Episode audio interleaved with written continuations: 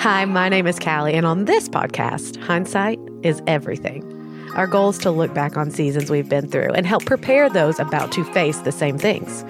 There's something powerful in knowing you're not alone and knowing someone has gone before you. So I gather up some great people, I ask them all the questions I can think of, and then, hopefully, by the end, we're better than when we started. I'm so happy you're here. Welcome to No One Told Me.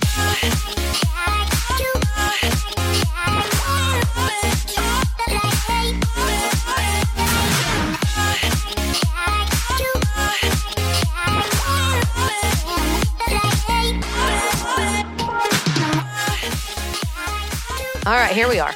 We're in the last month of 2019. And to quote every grandmother ever on the face of this earth, time goes quicker as you get older. I know I really did for a second consider doing that in an older woman's voice, but I thought that would instantly be regrettable. But, anyways, here we are. We're in December. It's the last December of the decade. That really is a shock to the system to hear that word decade, right? But to celebrate it, of course, I went Black Friday shopping. And by went shopping, I mean that I made my debut at the mall at like nine I went to the Disney store where you now have to pay $4 for a bag to carry your purchases around in. And then I proceeded just to knock into a combination of people and displays as I tried to continue shopping with this bag the size of China on my shoulder. Bath and Body Works, they did not know what hit them by the time I got through in there, right? I mean, I think I knocked over no less than three displays. Anyway, maybe you're getting started on your gift list. You're making your way down and just really want to commit to this whole I will not buy just to buy mindset. If you're looking for intentional, thoughtful gifts that, in the most literal sense, just keep on giving, you need to take a look at well watered women. Now, listen to me when I say they did not ask me to say this. I didn't even tell them I was going to say this. But I promise you, if you just go, we link to it in the show notes, take a look and you will see maybe you want to get yourself one of these gifts, but they have beautiful artwork, scripture cards, journals, studies that you can give to the people in your life that really teach you, would teach them what it means, not just to read God's word, but to apply it to your everyday life. You know, it was the beginning of my senior year of high school when I really learned the power of God's word in my life. I for sure fulfilled the funny sidekick role to beautiful friends all through high school and into college. And I settled into it because it was comfortable. I had just started dating Ryan, who is now my husband, and very vividly remember getting a phone call as I was playing Snake on my Nokia phone one night, sitting in the middle of my twin bed. And it was still that wild time when you actually answered calls from numbers that you didn't know. And so I clicked answer, held the phone up, said hello, and all I heard was girls making snorting sounds, imitating pigs on the other line. And something along the lines of oink oink, who are you to date Ryan was said. Now, I truly don't remember the exact words, but I remember the drop of my stomach. I remember the sting of tears in the back of my eyes, and I remember not the anger. I remember the shame as I readily believed them. And I was too embarrassed to talk to anyone about it, to tell anyone that had even happened, because what if they believed that about me too? And I cried so hard. I can't even describe to you how hard I cried. And I sat in that sadness for a few days. And then one morning, I opened my Bible, really just hoping to find the one who can fill the hole that seemed to just be getting bigger. And I ended up in Psalm 139. Do you know it? If you are unsure who you are, if you are unsure if you matter on any level, if you are wondering if all you tell yourself when you look in a mirror is true, let me share part of this with you. Oh Lord, you have examined my heart and know everything about me. You know when I sit down or stand up. You know my thoughts even when I'm far away. You see me when I travel and when I rest at home. You know everything I do. You know what I'm going to say even before I say it, Lord. You go before me and you follow me. You place your hand of blessing on my head. Such knowledge is too wonderful for me. It's too great for me to understand. I can never escape from your spirit. I can never get away from your presence. If I go up to the heaven, you are there. If I go down to the grave, you are there. If I ride the wings of the morning, if I dwell by the farthest oceans, even there, your hand will guide me and your strength will support me.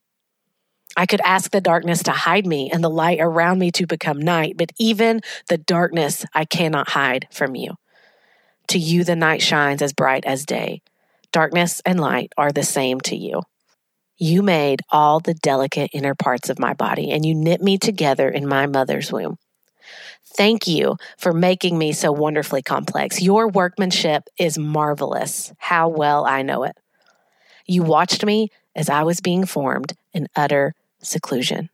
As I was woven together in the dark of the womb, you saw me before I was born. Every day of my life was recorded in your book. Every moment was laid out before a single day had passed. How precious are your thoughts about me, oh God. They cannot be numbered. I can't even count them. They outnumber the grains of sand. And when I wake up, you are still with me.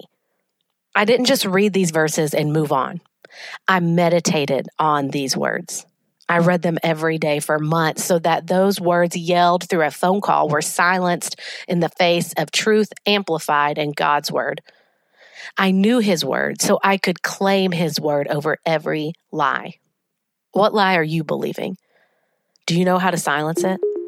Do you know how to take scripture and use it as a shield from the parts of the world aiming to devalue you? I love this conversation with Gretchen Saffels, creator of Well Watered Women. Here's No One Told Me How to Stop Believing the Lies. Uh, go ahead and just jump into a little bit of your backstory. You know, who you are, your family life, what you do, that yeah. kind of deal. Absolutely. Well, I grew up partly in El Paso, Texas, and then partly in Atlanta, Georgia. And at the age of seven, I surrendered my life to Jesus and have never been the same since then. When I was in college, I majored in fashion merchandising with the hopes of impacting the fashion industry for Christ and finding creative ways to just kind of impact our culture mm-hmm. yeah. with the gospel. And after I graduated, I actually ended up working um, in a boutique. Then I moved to work at a church in Nashville. And at first, I worked in the middle school ministry, and then God had it that I would work in the women's ministry at that church and met my husband there. So we got married, and about two weeks after we got married, we moved to Knoxville. And Greg started working at a church plant there at the church we were at. So we were in Knoxville for five years. And during that time, I began a shop slash ministry called Life Lived Beautifully at the time. That's what it was originally called with the hopes of reaching women with the hope of the gospel right where they are. And it is now called Well Watered Women. So we now live in South Atlanta and um, Greg works for WinShape at the Chick fil A Support Center. We're huge Chick fil A fans. So if you ever see anything I share, I'm always, always at Chick fil A. Yes. And um, we have two adorable little boys named Haddon and Nolan. So that's just a little, that's like as brief as I can make a yes. backstory of who I am. well, and with that many moves, I'm assuming there are way more details to that. But there just are. like three, how long have you all been married? We've been married for seven years. So seven years, three yes. moves, two little boys. Yeah. How old are your boys? Yeah. Uh, Haddon is about 15 months and Nolan is four years. So They're you so like sweet. just all of the life change. That's what we were talking about right before oh, I hit yes. record because I knew it would be part of the conversation. it's just the yeah. incredible life change that yeah. you and you uh, I was going to say endured, but I doubt that you look back and think, oh my gosh, I wish that had not happened. Because my guess is that right. you learned so much through those seasons. But, and this is a little off script, but I just love because I know so many of us walk into these new seasons, Gretchen, and we're yeah. like, okay, yep. I was just getting comfortable. I was just getting my people around me. I was just feeling good and steady. And now, God, you're saying I'm going somewhere else. So, what were those seasons kind of like for you? They were hard. And I will share in a little bit just, you know, struggles with anxiety that sort of came up later in life, really um, around the time my first son was born. So much change, so much overwhelm. And even just bodily changes. I ended up having an autoimmune disease diagnosed and just a lot of different things. And when my husband and I moved this last time, I was just telling that I found out I was pregnant the night he left to to go come back, to come the back. new job. I need you to come back. and I was left to pack up our house. Mm. So that week, I packed up our house with a lot of a lot of help. A lot of friends came and helped. Just you know, in the early stages of pregnancy, and we lived with my parents for about seven months while we were looking for a home because the transition happened pretty quickly. So we weren't able to find anywhere to live. And thankfully, they lived about like an hour, hour and a half from where he worked. So we lived there looking for a house while I grew a baby. I say all of that because it was so hard. And one of the things that I learned during that season, and I was actually just writing some on this yesterday, but is that Christ is my stability in the midst of the changing season. So every single thing can shift and change in your life, everything in an instant, you know, whether that be through move, transition, tragedy. But the only thing that remains the same is Christ and God's word. And I began to realize as I wanted a home so badly and I wanted stability. I wanted, um, at the time, you know, we, we weren't able to really join a church during that time either because we were there just temporarily or get involved and, and that was hard too. I felt like God was just showing me in a very visible way everything can change, but you have my word and it will not change. And that's your hope. And I think that's something we can remember in every transition in life and every season that feels like a struggle is yes, everything does shift and change. The world is not going to always be the same. Your life isn't always going to be the same, but Christ is the same yesterday, today, and forever. And that's the hope that anchors us. And that's when it's so funny you say that, Gretchen, because I was just studying in Exodus and talking about the Israelites and going to the Red Sea and they're standing there and they turn around and here comes Pharaoh and they panic. And you always want to yell at them and be like, you have God visibly in front of you. Like there's this pillar. Yeah. It's a cloud during the day and it's fire by night. And he's literally in front of you. And then I think about, okay, if they panic when they can visibly see God in front of them, what do we do in our uncertainty and in our fear yes. and in our anxiety? We are panicking just as much, but it's exactly what you said. We know how the story ends. Like if you follow Jesus, you know how the story ends every single time, and that his word yeah. is our pillar of every day. So I love that you made it so applicable. Well, and I feel like God is so gracious to, you know, we have these examples in scripture that are like, they're almost like on a massive scale. You know, you think of Abraham and Sarah and they they're waiting years and years and years to the point where Sarah's just they're so old it's just impossible to have kids and that's when they have a child. Mm-hmm. or you know the Israelites being delivered from slavery but it's not like they just deliver and go into like this peaceful place. Yeah. you know they walk through the midst of a red sea. So it's just God gives us these big reminders to just really build our foundation on when we're going through situations that feel like that. You know they don't look like that but they feel like that so we do have his word that that is enough in those seasons. You know, we were talking right before we started recording that we have so many mutual friends. We have yeah. a lot of people that we both know. And I remember I started, I think it was on Instagram. You were mm-hmm. posting just these beautiful reminders of, you know, God's presence in your life and how you can find him in scripture if you just look, like if you just take the yep. time. And it was so early on, Gretchen. Like I don't think well-watered women, I don't think I don't think you'd even thought about a business side of it yet. You were just yeah. trying to encourage and be a light to anyone who was looking. And yeah. I specifically remember, I think it was after the birth of like your first. I remember thinking, I wonder if she's going to be able, because I was in like early in the newborn stage. And yeah. I remember thinking, I wonder if she's going to be able to keep doing this once she has a baby. There was one picture that stands out in my mind, Gretchen, and you were on a blanket and you had your baby laying next to you and you had your Bible opened like next to the baby. And yeah. you were just, it was just a picture of like what you had studied that day. And I thought, she's making this work. Like, yeah. she's making it a priority that she's going to continue pursuing. And so I think that's a little bit of your heart behind Well Watered Women, but tell us yes. kind of the road that got you to where you are now. When I was in middle school, I knew that God was calling me to ministry in some capacity.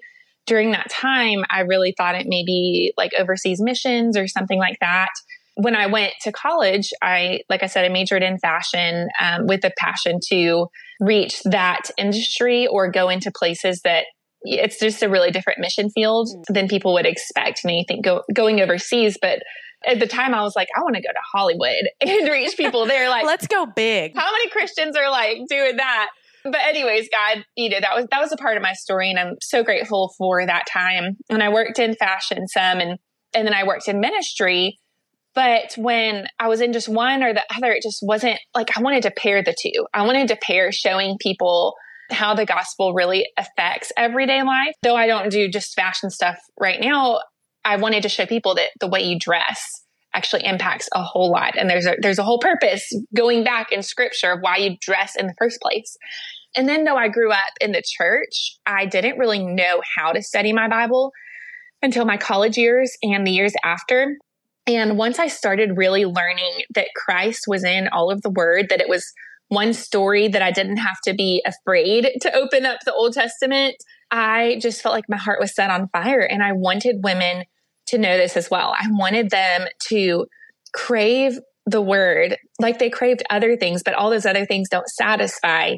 And it's Christ that satisfies. So the more I have tasted the goodness of God in the word, I want people to see that and, and not just in like the easy, you know, coffee cup passages that we pull out. We're like, oh, but all of it. Like I want to know all of it and the same things that you learn and read about in you know the epistles like i feel like the epistles or psalms or something that we normally go to they're a little bit more tangible but it's telling the same message, the same story that you'll see in the Old Testament. It's the same thing. And God is proclaiming the same message of the gospel.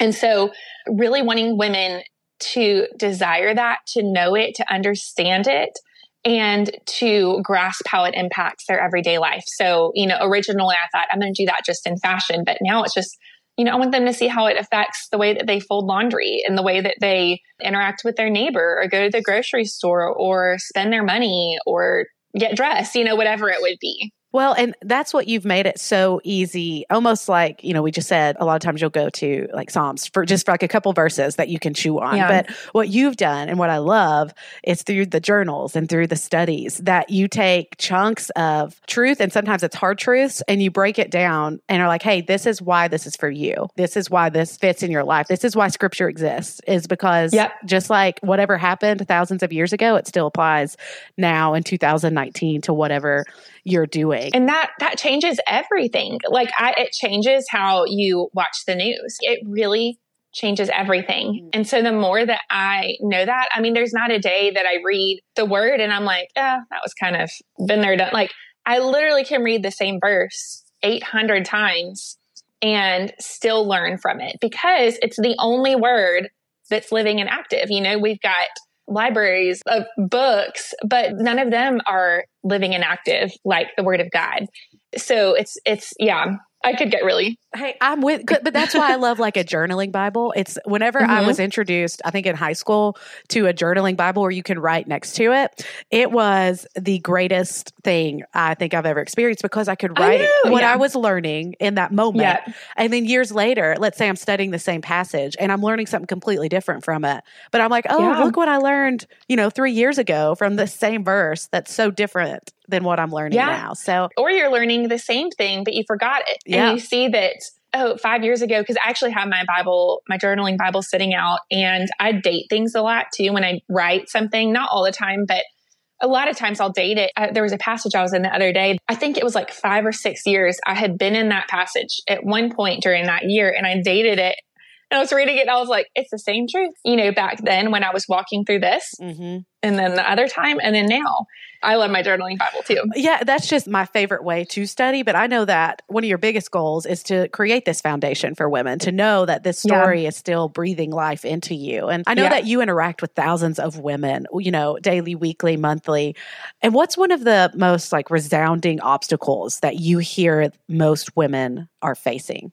Yeah, um, I think there's a few. Probably the same one is just they don't know how to study their Bible. So we create a Give Me Jesus journal, which is it's like a quiet time companion, a quiet time. It, it gives you a structure and helps you be able to open the passage and study God's word and also practice spiritual disciplines like prayer, Bible study, worship, you know, just those different things.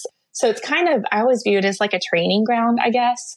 But women just still, they'll just still go, I don't know. Mm-hmm. So just the importance of women being able to understand the overall narrative of the word and the breakdown and the purpose of it. That's one of the big things. I can't tell you how many messages it's like, I don't, I just don't know how to study. I don't know. I have this, but I feel so intimidated by my Bible and maybe they even feel afraid to open it. There are passages that you're going to read and they're going to be hard to read or hard to understand. But that's also just learning. If you're going to learn, it's not always going to be easy, but it's worth the effort and the time. And we have the Holy Spirit as our teacher as we're reading the word. So that would be one. And then I think time too is another big obstacle and just how social media and our phones and our schedules are just so packed and it can feel out of control. That's another thing is like, how do we use social media to glorify God mm-hmm. or our phones or live with you know, joy and purpose in everyday mundane because, you know, yes, you'll have some high moments, but it's pretty much just the walking in between the highs and the lows. That's what most of life is. And and so really finding the purpose in those days too. So those are a few things I think. Well, and even, you know, going back to you talking about how to read the Bible, I know for me, every big life decision, God has spoken to me through his word. I have never audibly heard the voice of God, but I can tell you when I'm in scripture, I know almost exactly what he wants me to do and what my next step is. And I've not done a ton of studies. I've not done a lot of that. I've always just read. I'll yeah. pick a, a, book of the Bible and just read and write. And you said there's an intimidation factor. And I think that's mm-hmm. so true. I mean, you think if you don't have a theological background, like if you don't know mm-hmm. all the the roots and the ins and outs of how the the passage exists, that you're not going to get anything from it. And that's just not that's the beauty of his word is right. All you have to do is jump in. And I promise you, right. if you are pursuing his will, you're going to get something for what he has to say. Yeah. And I always think of like, you know, I probably, I don't know if I can count how many Bibles are currently in my house right now, but it's more than just a few. And there's churches that are flourishing all over the world, and they may only have a few pages of the Bible. You know, uh, like that just amazes me. Or Richard Wurmbrand, he founded the Voice of the Martyrs, and I love that ministry he literally would write these like teeny, he would find little tiny scraps of paper and write the verses he could remember because he was in prison and put them up high on the wall, like as an offering to God. So I, I think about that too. I think we can forget what an incredible treasure that we have at our fingertips. Like we've got the word of God. And there's people all over the world that are aching to have. I mean, if, if they had a whole Bible, they would just about fall over. Yeah. And, you know, God is speaking in all of the word. Uh, so, anyways, that's just that maybe a little bit of a tangent, but I also think about that too is just what are we giving our time to? I feel like we fill our minds with so much pop culture, TV, Instagram, so much information and it's forming us and it's shaping us, but we're not giving that same time and attention to the word of God, which is the ultimate, you know? Well, and that just shows that makes your passion behind what you do so obvious. I know you said, I feel like we went on a tangent there, but I think it just shows how genuine your heart is behind what you're trying to do. And, you know, in all of your writing, I've seen several times when you've written about comparison, which yeah. is one of those topics that I've yet to meet someone who does not struggle with it on some level. Right. Um, yeah. But what damage do you see? You know, you've written about the damage it's caused in your own life and the lives of others. Tell us a little bit about that. Well, I think comparison is, I, I can't say definitively that it's worse than it's ever been before, but I do think that social media is making it a whole lot worse because before, you know, you'd, you'd only have your certain surroundings that you could see. There wasn't this opportunity and this information overload, this opportunity to follow tens, hundreds, thousands of people, you know, that are are leading a life and showing their highlight reels and and and this is not just in that capacity, it's also in the capacity of, you know, maybe following another mom friend and thinking, oh, her kids just behave all the time and, mm-hmm. and then, you know, getting frustrated with your kids because they're not like their kids. Or their husband surprised them with flowers. You know, there, there's so many things, you know, and yeah. your husband did that day, like that we can see. And if we're not careful and if we're not noticing, like it greatly impacts us in our days. And I think that, you know, this kind of comparison where you're maybe measuring yourself up or down to somebody and it causes pride, envy, jealousy, disdain, discontentment in your life, this is not of God. And comparison really puts blinders on our eyes. It keeps us from seeing what God is doing in our midst, from beholding Him right where we are. It keeps us from walking confidently in God's calling. It keeps us from celebrating His faithfulness. And I often, when I've been speaking before, I've used the illustration of like a comparison stick. So, like a measuring stick. And it would look really silly if I carried around a measuring stick all the time and it would get in the way. Like I wouldn't be able to do certain things. It'd be just make me really clumsy. Like I could just see, you know, walking through the grocery store, like holding your measuring yeah. stick or, you know, playing with your kids and you got it with you. And I think of that as like comparison too. Like it trips you up, it discourages you, it hinders you from doing what you're supposed to do, from walking freely.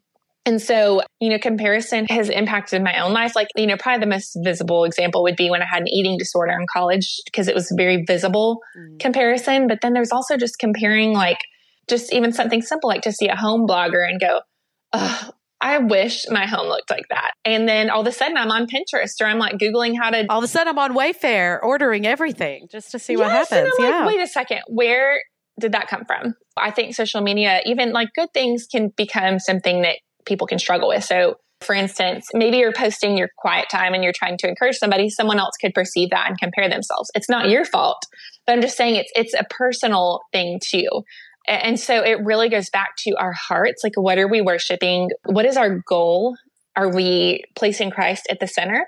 Or are we trying to elevate ourselves or somebody else? So comparison is huge. And I really think that it exists apart from social media, but I think social media exacerbates it like times a million it just gives you so many more options to compare yourself yes. to. And, you know, it's not even just the damage, and this is what you touched on. It's not the damage it does to yourself, even, which is a lot, but it's just a huge amount of impact personally. You made this point, but I think it's bigger than we even realize. It's what it does to the people in your lives when you yeah. are comparing. So you mentioned like someone else's husband shows up with flowers. And so you think less of your husband because he didn't do that. Right. When really that's not on him, you know? I mean, yeah. Or your kids, like when your kids don't look like your best friend's kids who just look like they should be on the cover of a magazine. You think, right. well, why don't they look like that? And then you think, oh, but it's my fault they don't look like that. And it's, it's a spiral issue that doesn't just damage you and personally what you think you're capable of, but the relationships in your life, maybe it keeps you from even having a relationship with somebody because you think they are better or more worthy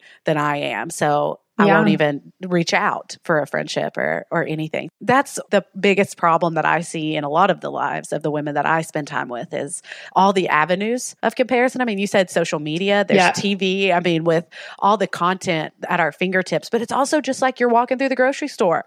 And you know, you yeah. see uh, you're wearing sweatpants and a and a hoodie and then this other woman shows up like with her heels and mm-hmm. and looking like just looking great. I mean, looks incredible and you think, "Oh gosh, what am I I need to go home immediately. We're just mm-hmm. going to eat cereal because I'm not staying here any longer. But it's everywhere. Yes. It is a mindset that we struggle with. And you said it's a hard issue too, but what are some practical ways that we can battle the effect of comparison? Well, I think one, we need to be intentional about the media that we are intaking. So the quantity, the quality, like what it is. And what you are consuming is going to affect how you think, how you act, how you feel, what you believe ultimately. And I think that even with social media, we can follow, I'm just going to use like a lifestyle blogger, you know, because I feel like there's a lot of those. Um, and say, oh, I'm following this person for inspiration when really they just make you feel bad about your life every day. You know, like, yeah. So mm-hmm. being very careful about not only what are you intaking, but how is it impacting you? Are you watching a show that is, you know, making you see your life differently than you should be? Or desire things differently than they will be. And I think that that's huge. I mean, like it may be turning off Netflix or stopping watching a show that you're watching or, you know, unfollowing certain people. And this isn't just all on those people, like it's on protecting your heart. We are called to guard our hearts. Why? Because they're the wellspring of life. So if you're letting junk in or all of these different things in, then that's what's going to come out. And so the first thing is be very intentional, like be a noticer. You know, if you're intaking something and you're going, wait a second, I didn't realize that was making me think less of my husband or um, want more things, you know, so be also notice how it's affecting you too. The second would be just to know God's word. Like you have to know God's word in order to be a woman of discernment. Memorize it, meditate on it. We memorize and meditate on so many things in this world that shape us when really it should be God's word that shapes our thinking. And then gratitude. So one thing I've, and this was kind of cool because it goes back to what you said earlier, but I have been memorizing Psalm 136. And it's the passage that over and over it says, it says, Give thanks to the Lord for he is good, for his steadfast love endures forever. You know, it'll say something that God does or has done, and then it'll say, like an interlude, his steadfast love endures forever. And it has been so cool because as I'm continuing to not just read it once, but to meditate on it, to memorize it. And he talks about passing through the Red Sea. He says, you know, to him who the one that delivers them, his steadfast love endures forever. And then it says, to him who, let's see, and made Israel pass through the midst of the Red Sea. And, and his steadfast love endures forever. And so I just think it's so cool because those are some of the moments that it brings up. It's like, those aren't necessarily the moments you think, oh, God's steadfast love endures forever because you could be afraid or anxious. But those are the moments like it just shows you that in everything, God's love endures forever. So really just being grateful mm-hmm. and having eyes to see what God is doing in your everyday and saying it out loud, noticing it. And then the other thing I would say is to pray over people you're comparing to and make it make it a practice to pray, maybe to take a step back and to realize there's nobody who has a perfect life other than Christ who lived on this earth. You know, all of us are living in imperfection because of the fall and to pray over them because though their feed may look perfect, though they may be posting these things, there's no way that their life is is perfect behind the scenes. Mm-hmm. And so, you know, praying for them, praying that that they would, if they're not a Christian, that they would know Christ, or if they are, that they would find hope in their identity in Him. You know, so maybe taking it backwards and going, you know, I'm going to pray for I'm going to pray for this person mm-hmm. that I'm mm-hmm. comparing myself to right now, or I'm going to be thankful for the good thing that's happening to them. Maybe you're trying to get pregnant and somebody posts a pregnancy announcement. And maybe it is one of those things you need to go, you know what? This is hard because this is something I want, but I'm going to pray for them and I'm going to praise God for what he's doing in their life and trust him with our story. So I, I think it's stuff like that too. You know, I'd forgotten until you just said it the power of, and it sounds cheesy. It does, especially if you've been in church or if you've had a growing relationship with Jesus for a long time. You like, oh, yeah, obviously. But the whole praying over someone. I just remember in college, I struggled a lot with that comparison piece, and I still do, but it, yeah. it really stands out to me in college. And I remember I would specifically, I don't even know why I started doing it, but I would pray for the people that I was comparing myself to or jealous of or wanted something that they had or felt yeah. unworthy of. And it was really hard to sustain those feelings when I was praying for them. Yeah. I mean, even in my professional life now, I think about it. If I struggle with anyone, when I pray for them, it's really hard to have any negative feelings toward them when I'm praying over their lives. So right. there's a lot of power in that that is so easy to forget. But, you know, I just recently noticed, mainly because it was so pretty and then I had to know more about it, but you released a study recently called Unshaken. Yes, it's a journal. A journal, yep. sorry, a journal. Mm-hmm. Um, and I loved that your goal with it was you were seeing these moments of anxiety and uncertainty and knowing that you had fear and you wanted to just pray scripture over those. But I want to hear a little bit of the backstory because I know there has to be one because I don't think you just randomly choose something and do it. I, I genuinely, no, I don't. I know I can just tell from the way that you have even built this whole business that you're so in tune to what God's trying to teach you through these seasons. So tell us a little backstory to your Unshaken journal. So, Unshaken was born from a long stint of anxiety and fear, and pretty crippling at times that I felt so taken back. Like, wait a second, I have been a Christian for like 20 years. I shouldn't be struggling with this. You know, I um, I know what to do. And there, there's a whole lot that goes into that. But God really began to show me the power of prayer and that. And not that prayer is like this magic formula. You know, you pray and then your anxiety goes away. It's it's a continual prayer, a continual surrender. And I'm a big journaler. I've been journaling since middle school. And as I was journaling these prayers, kind of like a progression was every time it would kind of come out the same way, like coming to God in confession, you know, confessing God, like I need you. I'm I'm struggling in this. Um, or even confessing sin before him um, so coming in, in confession and also just saying like, it's all based off of, off of Psalm 55 where David, he comes and he, the first thing he's saying is like, God, you know, have mercy on me. My heart is in anguish within me. So he's confessing that to the Lord. And then surrender. So naming the things that are burdening you. And I think this is something we don't do enough is the burdens of our heart weigh us down so much and we just don't even realize it sometimes until we're talking it out with somebody and we go, Oh, I didn't realize I was so worried about X, Y, and Z or about this that happened with this person or that we really want to have a baby and it was affecting my anxiety or, you know, all kinds of different things. And so to cast every burden on the Lord, you've got to name them and know what they are and be able to say, God, this is yours. So writing that down, and I, have been using the journal longer because it just came out. So I, you know, I've, we've had it and I've been using it. And I love just looking back and seeing the things that I'm constantly surrendering and the mm-hmm. things that God's doing. And then you preach the truth to your heart. And this, I, I feel like this is so big. Like, in order to preach the truth, you need to know the truth. And in those moments that are so hard, it's going to be hard to pull up the truth. And that's the importance of memorizing God's word. And I think it's good even to have maybe a passage you go to during those moments. Like you always just run back to this place and it's just this like, okay, God. And um, Psalm 42 has been one of those for me. I've just prayed that so many times and memorized it. And I just love it because it says, you know, why are you downcast, oh my soul?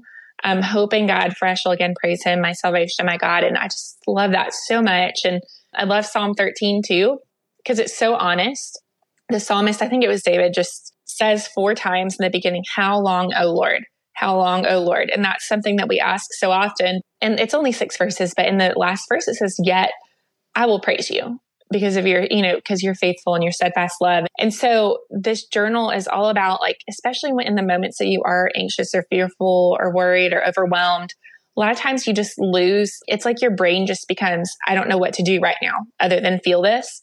So I wanted to create this kind of structure for women to go, okay, I have this space. I'm going to go. I'm going to proclaim who God is. I'm going to confess, surrender, preach truth. I'm going to pause, right now. I'm going to praise him. I'm going to pray. And so that's the whole, it walks you through Psalm 55 in the beginning. And it has a space basically where I pulled out a bunch of scripture you're supposed to go through and just kind of work through to hide that in your heart. So it's even a reference too. Like, you know, the journal starts out with saying, God, you are. Sometimes we're like, I don't know who you are right now because I'm so worried. So go back to that verse and go, oh, I see right here. Like God is our strength, you know, or God is trustworthy so yeah, that's kind of the point of it. You know, you talk about, and I just want to get practical for a second, the memorizing scripture. And I think it's mm-hmm. something where I know for me, I feel like I know quite a bit of scripture, but I struggle to memorize exactly where it is or exact, you know, like the word for word. Yeah. And so what are some just practical ways that you teach yourself and discipline yourself to memorize these pieces of scripture so that they do, because it does what starts as, you know, a discipline of, okay, I'm going to memorize this. I'm going to remember. It becomes a habit to where this is what comes to mind every time. Right. Yeah. Just what are some practical ways that you do this in everyday life to equip yourself? Yeah, I write it down a lot. So when I'm praying or using my Give Me Jesus journal, I'll, you know, maybe have like a specific verse that I'm focusing on and I'll just write it down every day or read it out loud, listen to it.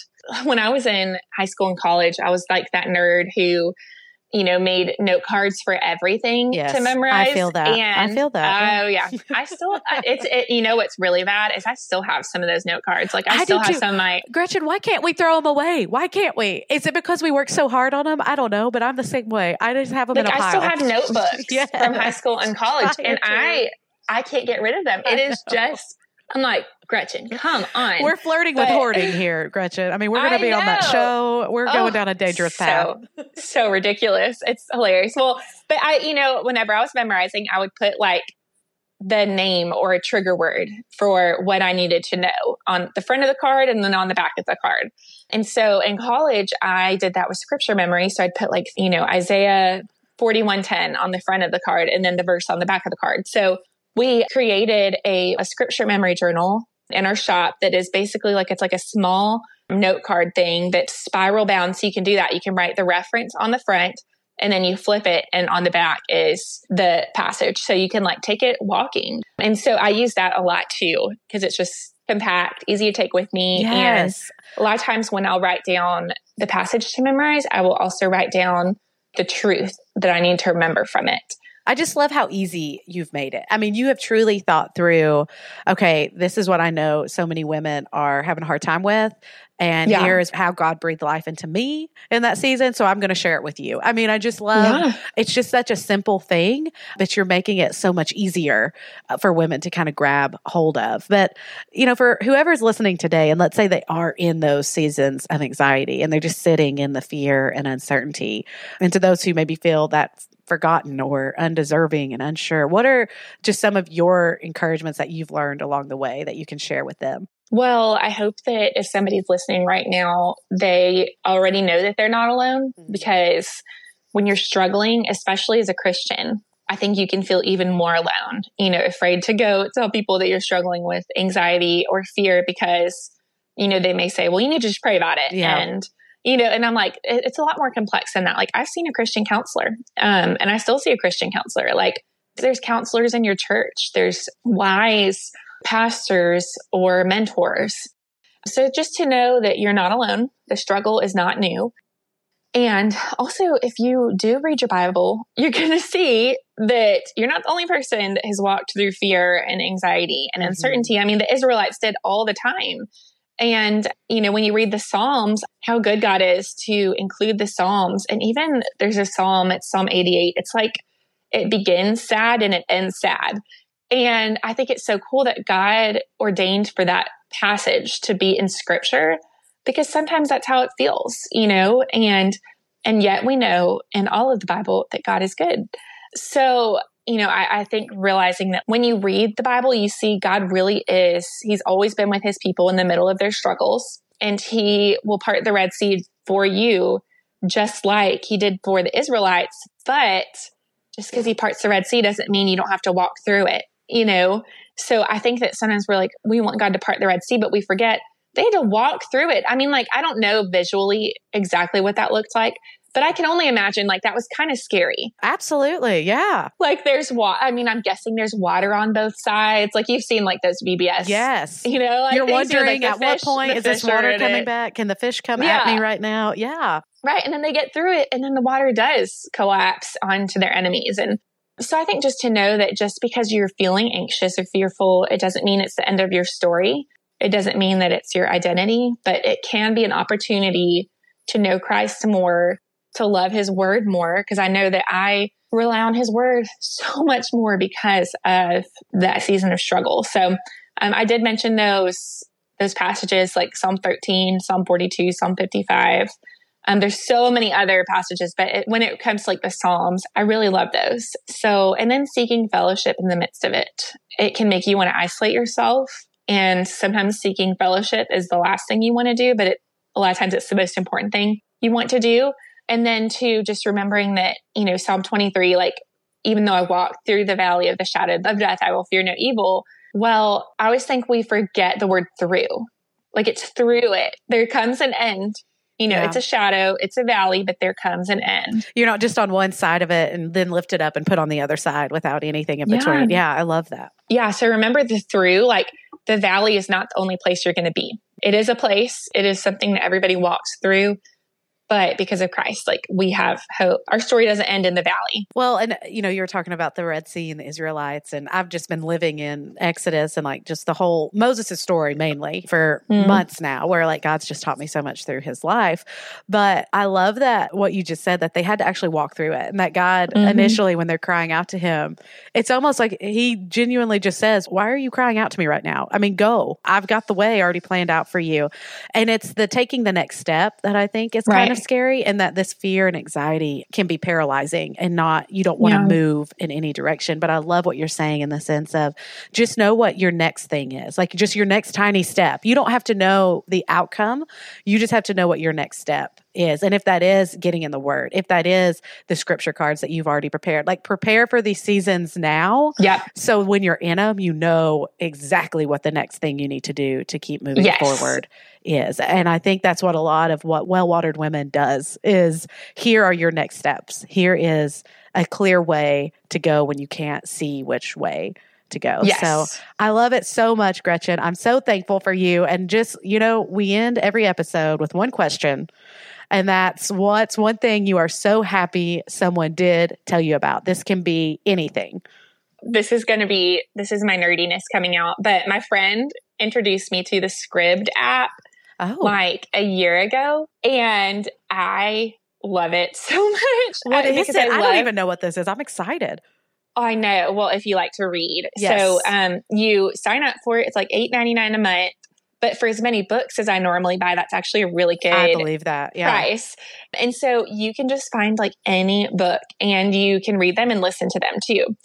so I love it because I I mean, I have, I just pulled it up. I have 137 titles saved. And I just want you to know, I'm not reading all those. I was going to say, have so you read excited. all of those already? No, I wish. I don't have that much time. I know. Who does? But I love that I can pull up, you know, because we can use our phones. Like we just pull up social media and start mindlessly scrolling, but I can pull up a book. Yes. You know, it's just like a more, uh, a book that's going to stir my affections for Christ, or you can listen to books too can listen to sermons, but I also love too, like I can pull up books for my little boy when we're in the car. Yes. Gretchen, I know that I'm not alone when I say how extremely thankful we are for you and your vision and your passion behind Thank what you. you do because it is just so obvious and it's contagious. And I think that's the key to anything that God's going to spread is that He has just made you such a contagious uh, share of truth. Thank you.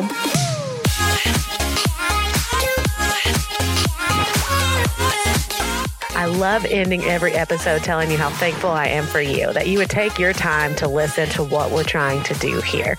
So if you loved it, or even if you have feedback, I want to hear about it. You can either hop on over to iTunes and leave us a review, or you can just DM me on social media. Usually I'm on Instagram the most. It's at CE. And again, I love hearing from you guys. So make sure you either write a review or send me a DM, which always seems a little bit desperate asking for it, but here I am asking anyways. Thanks again for tuning in.